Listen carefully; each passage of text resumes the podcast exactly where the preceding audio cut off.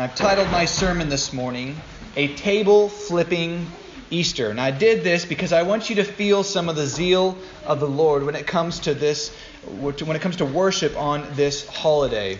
Easter, the Christian holy day, and I do mean to break that holiday word up into two words, the Christian holy day has its roots in the Jewish holy day of Passover, Pascha as they called it in the early church. The difference, of course, between these two is that in the early church, or in the, the ancient of old Passover, the, the land they slain never rose from the dead. That's the distinctive thing about Easter today, Pascha, is that the lamb that they slayed has risen from the dead. Until Christ took on that role, it didn't have that meaning. So now we look at Easter in a whole new light. And it's Passover or Pascha that, that our story takes place today. In this text, we'll see that Christ takes extraordinary measures to purify the worship in the temple at Passover. And when confronted about it, he makes monumental claims about his authority and personhood. And what I hope to show you is that looking back at these events, Christ truly was the man that he claimed to be. And his words really did come to pass, and Scripture was fulfilled in his person. Again, we'll be looking at the Gospel of John this morning. John chapter 2, verses 13 through 25. These are the words of God this morning, church, so let's give attention to them. John writes The Passover of the Jews was at hand, and Jesus went up to Jerusalem. In the temple, he found those who were selling oxen and sheep and pigeons, and the money changers sitting there. And making a whip of cords, he drove them all out of the temple with the sheep and oxen. And he poured out the coins and the money changers and overturned their tables. And he told those who sold the pigeons, Take these things away. Do not make my father's house a house of trade. His disciples remembered that it was written, Zeal for your house will consume me. So the Jews said to him, What sign do you show us for doing these things? Jesus answered them, Destroy this temple, and in three days I will raise it up. The Jews then said, It's taken us 46 years to build this temple, and you will raise it up in three days? But he was speaking about the temple of his body. When therefore he was raised from the dead, his disciples remembered that he had said this, and they believed the scripture and the word that Jesus had spoken. Now, when he was in Jerusalem at the Passover feast, many believed in his name when they saw the signs that he was doing. But Jesus, on his part, did not entrust himself to them because he knew all people and needed no one to bear witness about man, for he himself knew what was in man. The word of God for his people. Let's pray. Father, as we come to your holy and inspired word this morning, we pray that you would inspire us by it. The same Holy Spirit that breathed it out and gave us this text, Lord, we pray that your Holy Spirit would breathe on us this morning, that each and every person in this room would encounter Jesus, that your Spirit would work in our hearts that it would ready us to encounter Jesus in the text, that we would see not just words on a page, but we would see the Jesus that it points to and see that in Jesus we have eternal life. So, Lord, I pray that you prepare my heart, prepare their hearts, prepare all of our hearts as we worship and engage what you have said to us this morning. I pray that the, the thoughts and the meditations of my heart would be pleasing to you, that the words of my mouth would be pleasing to you. Oh God, my rock, our rock, and our Redeemer. We pray these things in Christ's name. Amen. Amen.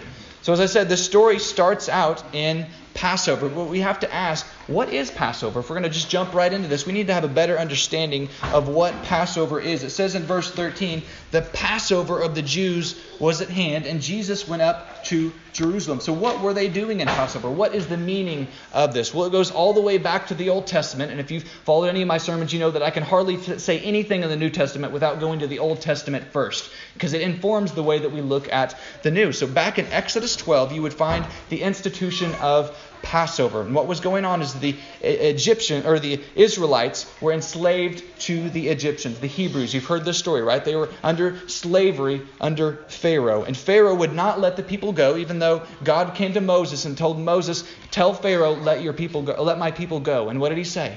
He said, No.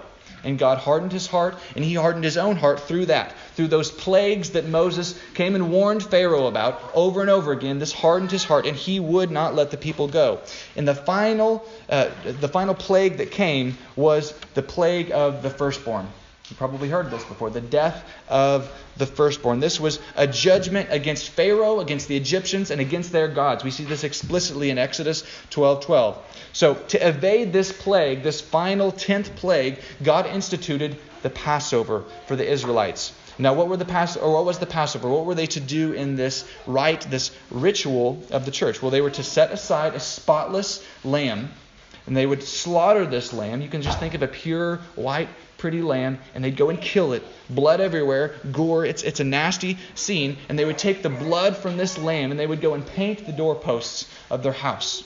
And when they would do that, they would paint the doorpost, and God would see that, and He would see the blood of the Lamb. And what that meant to God is that this house has their sins paid for, because the sins have been placed on another this symbolic lamb. Their, their sins were supposed to have been placed on the lamb, and that lamb was the atonement lamb. They were supposed to be at one with God because they have slain this lamb. So they would, they would cook this lamb, they would eat the entire thing with unleavened bread and bitter herbs, and then God would pass over these houses that had the blood on their doorposts. But all of the rest that did not obey the command of the Lord, death came. This was the final plague, the death of the firstborn. And at the end of this institution, God said in Exodus 12, 24 through 27 this He says, You shall observe this rite as a statute for you and your sons forever. That's a long time. Forever. And when you come to the land that the Lord will give you, as He has promised, you shall keep this service. And when your children say to you, by, or what is this service, or what does this mean by this service? What shall you say? You shall say, It is the sacrifice of the Lord's Passover. For he passed over the houses of the people of Israel in Egypt when he struck the Egyptians, but spared our houses. And catch this. This is the part that I want to really focus in on this morning. And it says, And the people bowed their heads and worshiped. This was a solemn event. This was a worshipful event. Now let's jump forward to Jesus' day. The practice in, in Jesus' day was a little bit different, but they were still following this. They weren't, they weren't in Egypt anymore. God had delivered them. They'd crossed the Red Sea. They'd come into the, the promised land, but they were still gathering to worship Passover. So all the people from all the, all the Jews from all the land would go and gather in Jerusalem. Why Jerusalem? Because that's where the temple was. And they would gather in the temple on Passover to offer sacrifices on this obligatory holiday. Holiday. Remember, he said to do it forever. So they feel obliged to do this. They're coming to do this. So this is the one day of year when the church is going to, or the, the temple is going to be packed out more than any other day of the year. You can kind of imagine. It's kind of like Easter, right? So if you're going to come to church on any day of the year, it's going to be on Easter. It was the same in the temple in their day. If you're going to come on any day of the year, it would be during Passover because this was an obligatory holiday for the people. Now, what Jesus should have found at the temple during Passover was a solemn assembly, like we just talked about, bowed heads. You can kind of imagine it, quiet, like the original Passover, remembering what Jesus or what, what God had done and delivering the people, how He promised to take them out of that land, out of slavery, and what that means for them personally. That's what He should have found. But what did He actually find? We read it in verse 14. It says in verse 14, In the temple he found those who were selling oxen and sheep and pigeons and the money changers sitting there. A little bit of a different scene. So the state of the temple and uh, at Passover in Jesus' day was quite different. They were selling sacrifices. They had money changers. And what's going on here? What, what were the sacrifices that they were selling? Well, this was for convenience sake, kind of as a, as a business model people they had, they had to have a lamb to slaughter so they obviously probably wouldn't raise up a lamb and then take it for miles and miles all the way to the temple. So they would just wait till they got there kind of like when you're going on vacation to the beach you don't want to buy that huge beach umbrella until you get down there right? So you just buy it when you get down there because you don't want to travel with it. So it's kind of the same thing going on here and they knew that this was a business model. If you'll notice beach or uh, umbrellas beach umbrellas and that kind of thing that's more expensive in florida because they got you there you're already there. So it's the same kind of thing is happening here. There's a high demand because it's an obligatory holiday holiday. The people have to be there if they're going to be faithful Jews, and little supply because everyone needed them. Everyone needed a sacrifice. So they wouldn't have brought the animals all the way there. They would just buy it when they would get there. Now, you have the money changers. What are the money changers doing? Well, the money changers were charging for their service to convert foreign currencies into an acceptable currency of the temple because the temple only accepted approved coinage. Now, this is something of like when you go into an arcade. A lot of arcades these days, they just, they just have a card that you swipe. But it used to be that they had the little coins. Do you remember this? You'd go in, and it's about exactly the same size as a quarter. But you can't stick a quarter in the arcade machine. That doesn't work. You must go buy the coins that you can only use at the arcade there. So you go and bring your money and you buy this coin that you can only use there, and there's probably in a little bit of an exchange rate. They're going to charge you. They're making money off of you. There's a business model that they're using there. And that's something of what was going on in the temple. They were running a monopoly on the exchange and charged outrageous rates for people to just come and worship. They were, they were making a business practice out of this. So the, the nonprofit was beefing up their profit margins to do what? To, to pour back into themselves to beef up this big religious endeavor. Now, why were they doing this? What was their, their motive? If you would have asked them, they would have probably said something like this. Well, this, this is our outreach program. We, would have, we want, worship to be as accessible as possible to these people. We want it to be easy for them to come and worship. We want the forwarders to come in and they not have to think about anything, just buy the stuff and they go through it and it just be easy for them, right? Well, Jesus saw right through this. Jesus isn't a fool. When he looks at this, he sees right through him. It says in verse 25, For he himself knew what was in man. He knew what was going on here. He knew that this was a little bit of a sketchy practice. Yes, it was in a church building. Yes, it was in a, a temple. Yes, it was in a holy place. But what's going on is not right. These people were not genuine, or else Jesus wouldn't have done what he did. Jesus was sinless. He never made a wrong action. So what he did wasn't actually too much. What he was doing was what was appropriate. And even when they came to him afterwards and said that they believed his signs, it says Jesus would not entrust himself to them. He sees right through these people. They're hypocrites. They're not serious about what is going on there. Now, Josephus, a Jewish historian around the time of Jesus, and he's Jewish, right? So he's going to be biased, if anywhere, he should be biased towards the Jews. But he writes of Annas, the high priest at this time, he, he writes of him and he says, I quote, a great hoarder up of money. A great hoarder up of money. So he, he's hoarding in this project to get all the money for himself and for this big religious endeavor. So they were hoarding the money because the temple was still under construction. It says that it's taken us 46 years to build this, and they weren't done yet. If you, if you look back in history, that temple wasn't finished until AD 64. So it's taken a long, long time to build this huge, massive temple. It's probably very immaculate. It's probably very pretty. Lots of gold, lots of shiny stuff, lots of money being poured into this. And it reminds me something of uh, the time of the Reformation. If you remember in the time of the Reformation, there was a man named Tetzel going out and selling indulgences. He was selling indulgences, telling people that if they went and bought these indulgences, that that good work of buying that indulgence would help get people out of uh, purgatory, that it helped get their loved ones into heaven. Now, what was really going on here? What was really going on is the Pope was trying to build St. Peter's Basilica. Right? You go and look at this really beautiful building and you think, wow, it must have took a bunch of holy people in a long time to really get the hard-earned money to get this. No, it didn't take that long, really. If you just get a lot of crookery in, in, the, in, the, in the place, and the holy people, you can get a lot of money really fast. So that's something of what was going on here. They were taking advantage of these people and manipulating them in order to beef up their own religious endeavor. And they weren't about the heart of the matter at all. So, what is Jesus' response to this? What does Jesus think of this Passover temple worship? Well, we read it in verse 15 and 16. And making a whip of cords, he drove them all out. And he drove them out of the temple. It says, with the sheep and oxen. In other words, he drove people out with a whip and the sheep and oxen. He, he's driving people out with whips. He's flipping tables. He's emptying cash registers and demanding that they cut it out. It's pure outrage.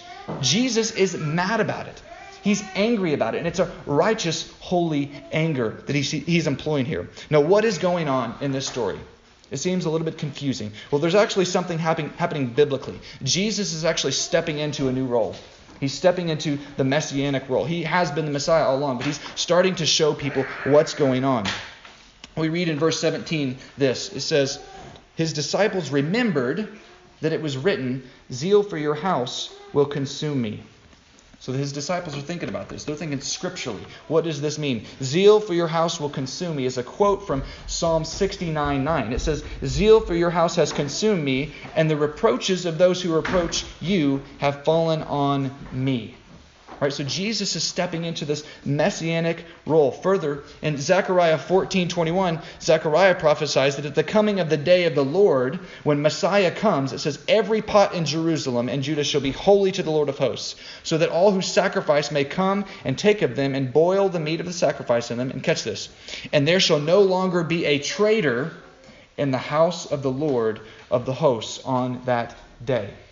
That word trader isn't traitor like Benedict Arnold. It's trader like businessman. T R A D E R. Trader. And then Jesus shows himself as this messianic figure when he says, Take these things away. Do not make my Father's house a house of trade. I'm not going to let it happen. The Messiah has come. He's come to bring deliverance. He's come to bring purity. He's come to bring reformation and change. So the disciples saw this action as the fulfillment of prophecies which looked forward to the coming Messiah. Messiah is here. Now let's look at Jesus personally. Why is he so mad? He's, he's not just fulfilling this because he's a cold, heartless person and he's just trying to get through the fulfillment. No, Jesus is personally angry about this. He's outraged. Why? Because a house of trade essentially means that they're running the temple like a business. They're running this holy place like the world. So greed Spiritual consumerism, shallow faith, and irreverence are fueling the fire of Jesus' zeal.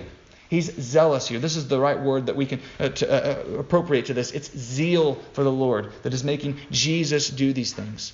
So they were feeding the consumerism of the people as a kind of a bait and switch program where they're, they're bringing people in and trying to get them to come saying, we need to take care of the poor. But really, while they're there, they're taking advantage of those people, taking their money, and then preaching to them, we need to take care of the poor.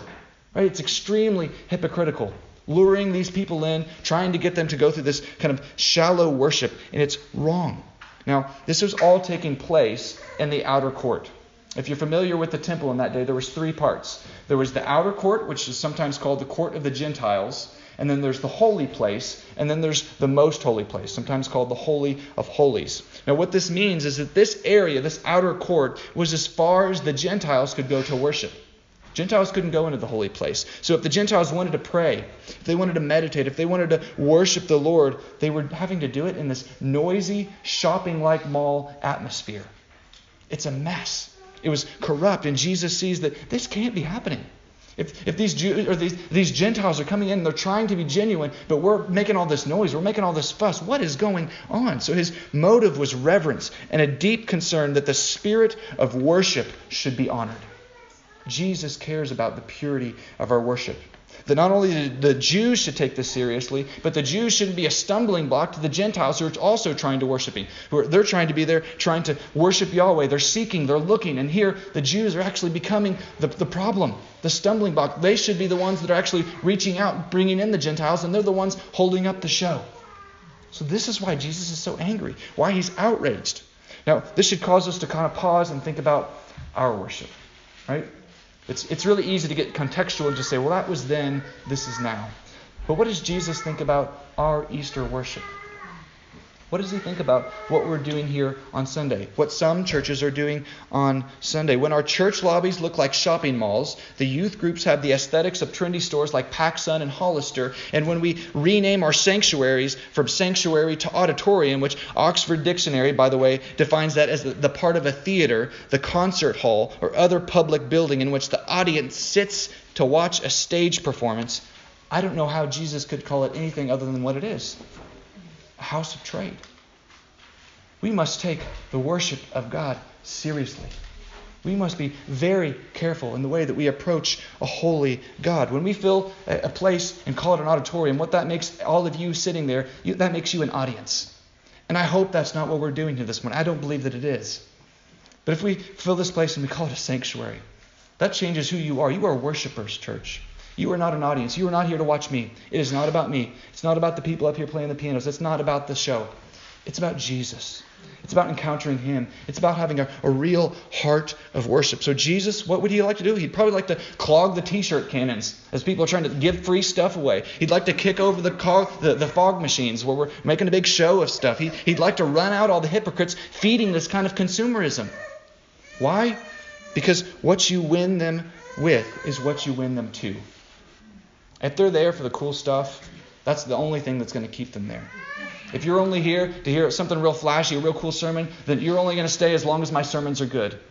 But if you're here to worship, if you're here to hear from the Lord, that's going to keep you here. If you're here to celebrate the resurrection of Jesus Christ, then you're going to keep coming because he's still alive, he's still reigning, he's still working.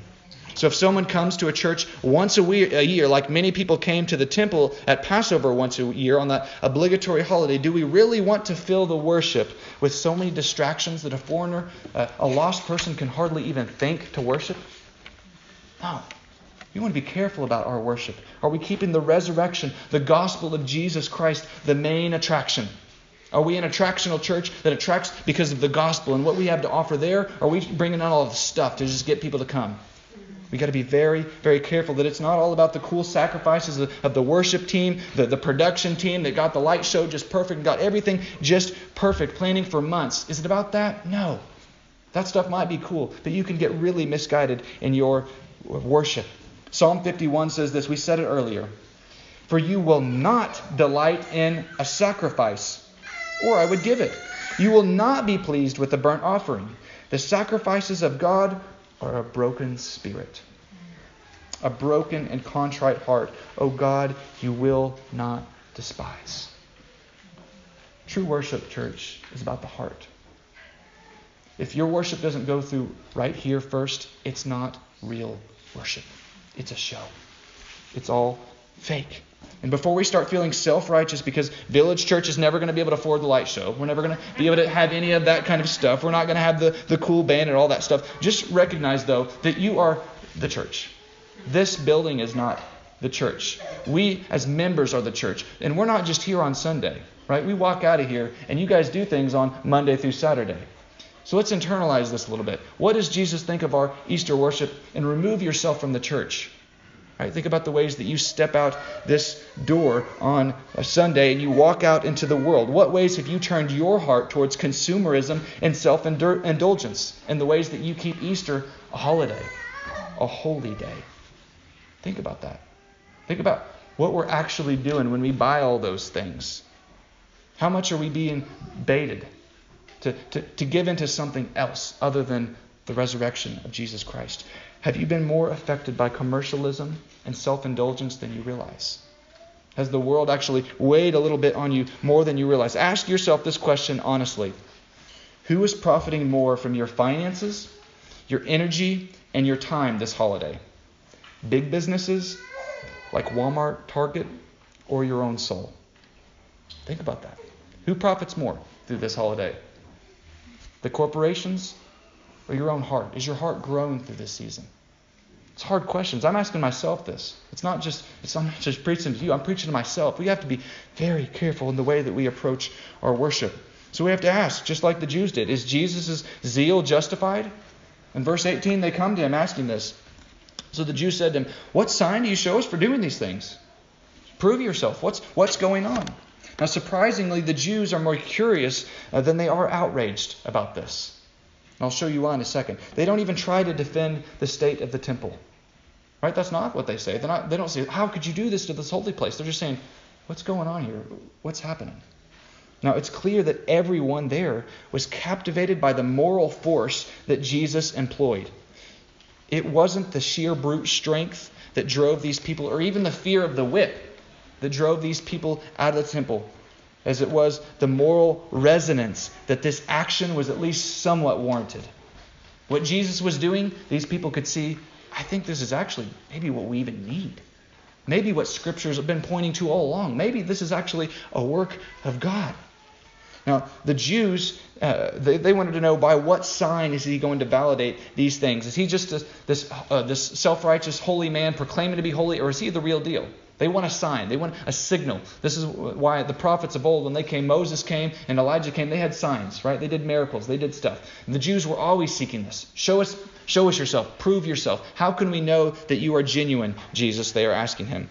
So when they ask this, though, they're asking this question, probably feeling pretty safe because the, the, the temple commerce what was going on in that day, this current state of affairs under that temple administration, was approved by the high priest. So they feel pretty safe asking this question. They're not going to get in trouble by asking Jesus this. This temple uh, uh, was under the construction plan of Annas. that great hoarder of money. So their mind, in their mind, they have this under control. If Jesus says anything, he's uh, actually making a claim that his authority is higher than the high priest. So this is why they're feeling pretty safe. No matter what Jesus says, he's kind of in trouble, right? They can come to Jesus. Even if he's right, they're more right because they got the high priest on their side. So that's why they can come to Jesus and ask these things that are so heart wrenching questions. What are you doing here? What's going on? So, what does Jesus do? Well, he offers the Passover sign.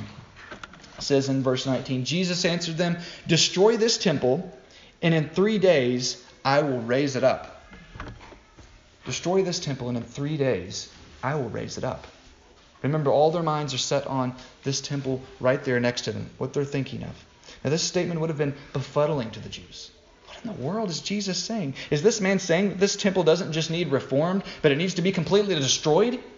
He just cleaned the place, and now he's saying you destroy it and then raise it back up? Is that what Jesus is saying? Are you really implying that the 46 years that we've poured into building this temple all could be for naught? Is that what Jesus is saying? And even if you did, Jesus, somehow tear down this temple, rebuild it in three days, it's taken us 46 years to build this. And we're not done yet. The, the, the, first temple took hundreds of years as well. And you think that you can build it in three days? So the Jews, they're very con- they're confused about what's going on here. What is Jesus talking about? And they're confused because they see this sign in a strictly literal sense. Jesus says these words and they can't see past them towards the deeper meaning.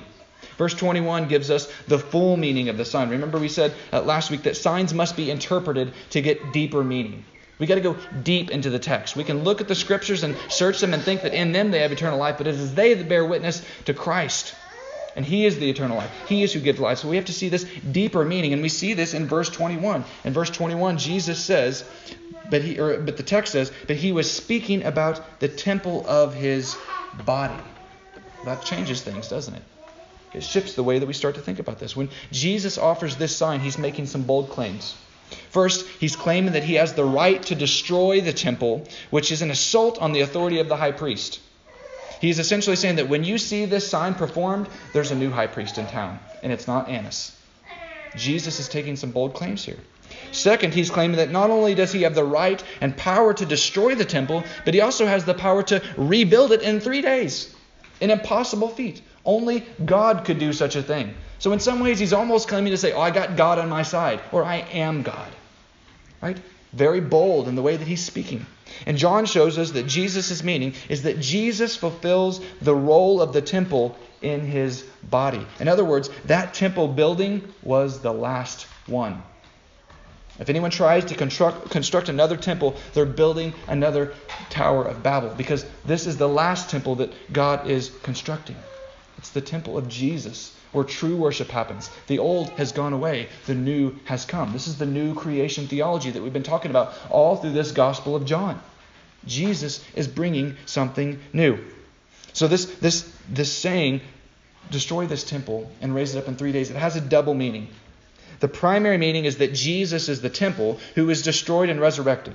John 10 records Jesus saying of his body, of his own flesh, no one takes it from me, but I lay it down of my own accord. In other words, I'm doing this. This is my work. I have the authority to lay it down, and I have the authority to raise it up. This charge I have received from my Father. So, primarily, Jesus is talking about his death and resurrection. What we're here to celebrate today on Easter. To be clear, this is Jesus saying he has power over life and death. No more death because of Jesus, is what's happening here. John later writes of his vision of Jesus. The same person that writes this gospel later writes uh, the, the revelation of John. And he says in Revelation 1, When I saw him, this is Jesus he's speaking about. John saw Jesus later on. He said, When I saw him, I fell at his feet as though dead. But he laid his right hand on me, saying, Fear not, for I am the first and the last and the living one. Catch this, I love this. I died. He says, I died, and behold, I'm alive forevermore, and I have the keys of death and Hades. This is what Jesus tells John later in his life. So, the primary meaning of Jesus destroying and resurrecting the temple is that it's been fulfilled in his own body. He is the new temple.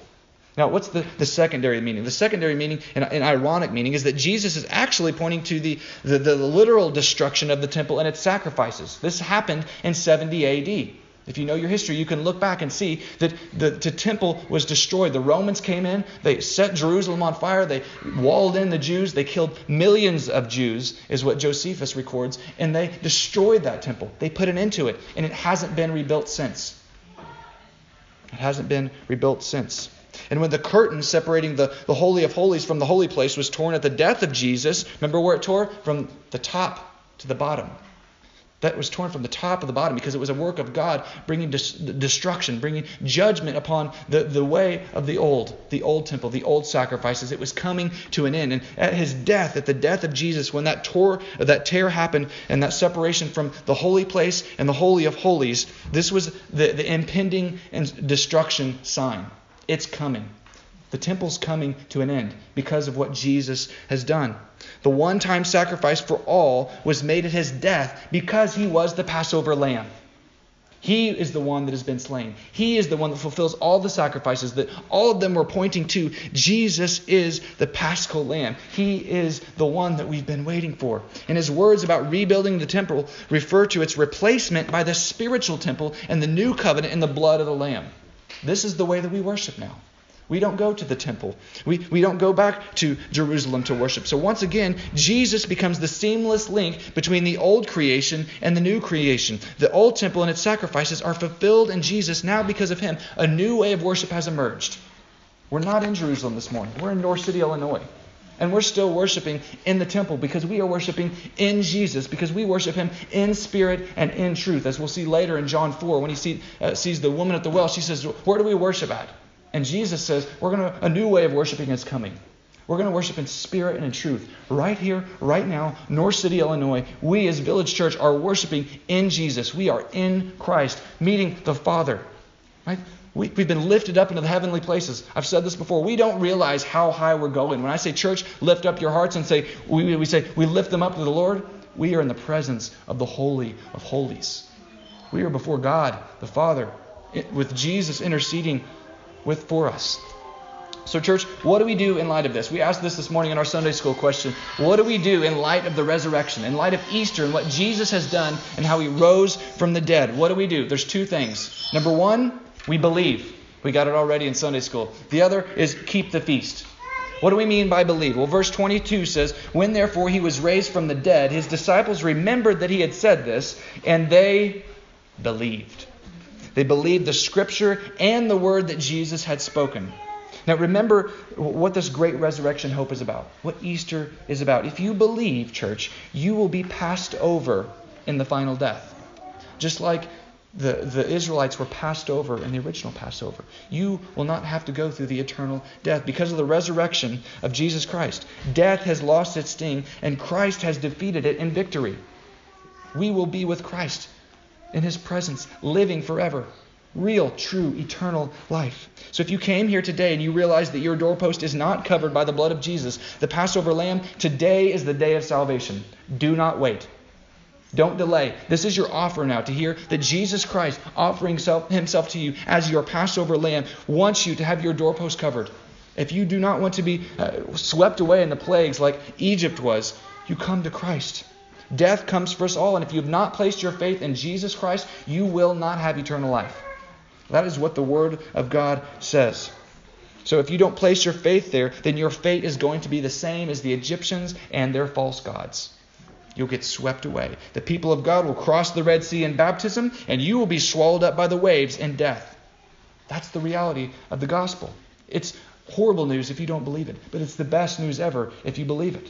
Right? It is, it is eternal life. It's new life because of the resurrection of Jesus Christ and simply following Him. So that's the first thing. We believe. Number two, we keep the feast. What do I mean by that? 1 Corinthians 5, 6 through 8 says this. Paul says this Your boasting is not good. Do you not know that a little leaven leavens the whole lump? Cleanse out the old leaven, that you may be a new lump, as you really are, unleavened. Remember the Passover feast? What did they have? They had unleavened bread. Paul writes, For Christ, our Passover lamb, has been sacrificed. Let us therefore celebrate the festival. The King James says, Keep the feast. I love that. Keep the feast. How? Not with the old leaven, the leaven of malice and evil, but with the unleavened bread of sincerity and truth. practically, how do we do this? Well, Paul is essentially saying that you need a temple cleansing yourself. Your own heart needs a temple cleansing. You need to get rid of the old leaven and bring in the new leaven of, of sincerity and truth, that pure, unleavened bread. If you're going to profess to believe in Christ, you must keep the feast of Passover by cleansing out the old, like the Israelites did, and bringing in the unleavened bread. The Passover lamb has been sacrificed. Now you must therefore live lives free of bad leaven. The context here, in, in Paul's day, he was writing of sexual immorality in the church. Right? These kind of things. Sin, sin problems. We need to get rid of it. We need to be a church that is fighting against sin because if we're not killing sin, it will be killing us, as the old Puritan John Owen said. We must be having ourselves cleansed by the gospel. We come in here each and every work. We confess our, uh, each, each and every week. We come in here and we confess our sins. We lay them down. We're reminded of the good news of Jesus Christ and we're, we're changed. We walk out of here as people that are getting rid of the old leaven and putting on Christ each and every week. So if you want a pure, undefiled church, you must repent of your sins of malice and evil, as Paul says, and believe to replace the leaven with sincerity and truth, virtue, righteousness, being conformed to the image of Son Jesus, being more like this man that went out and cleansed the temple. So, church, perhaps what we need is a temple cleansing ourselves. Our temples need to be cleansed. We need to get rid of the old and bring in the new. We need Christ to ravage our hearts, to, to drive out our misaligned affections with the whip of the Holy Spirit. It might hurt a little bit, but that's really what we need. The Lord disciplines those whom He loves, it says in Hebrews 12. We might need a little bit of a whip of Jesus to come in, the Holy Spirit to convict our hearts, to change us, but we need to pray for this. This is what we want. We actually want to be pured, purified. We want to pray for conviction of heart. We want to pray for that same kind of zeal like Jesus had. That's our hope this morning. That we can be like Jesus. That that great resurrection hope can be our hope. Not just him being rose from the dead, but that we can be first fruits of that. He's the first fruits, but we can reap that harvest as well. That we can live that resurrection life that Jesus instituted in his resurrection. Amen? Amen. Let's pray. Father, we come to you this morning needing cleansed, needing forgiven. We are so thankful that already we have laid our sins down at your feet. We're unworthy to be forgiven, and yet you forgive us. We are so thankful for that. We believe the hope of the gospel this morning. I pray for each and every member of this church, every person sitting here this morning, that your Holy Spirit would work on our hearts, including mine. Like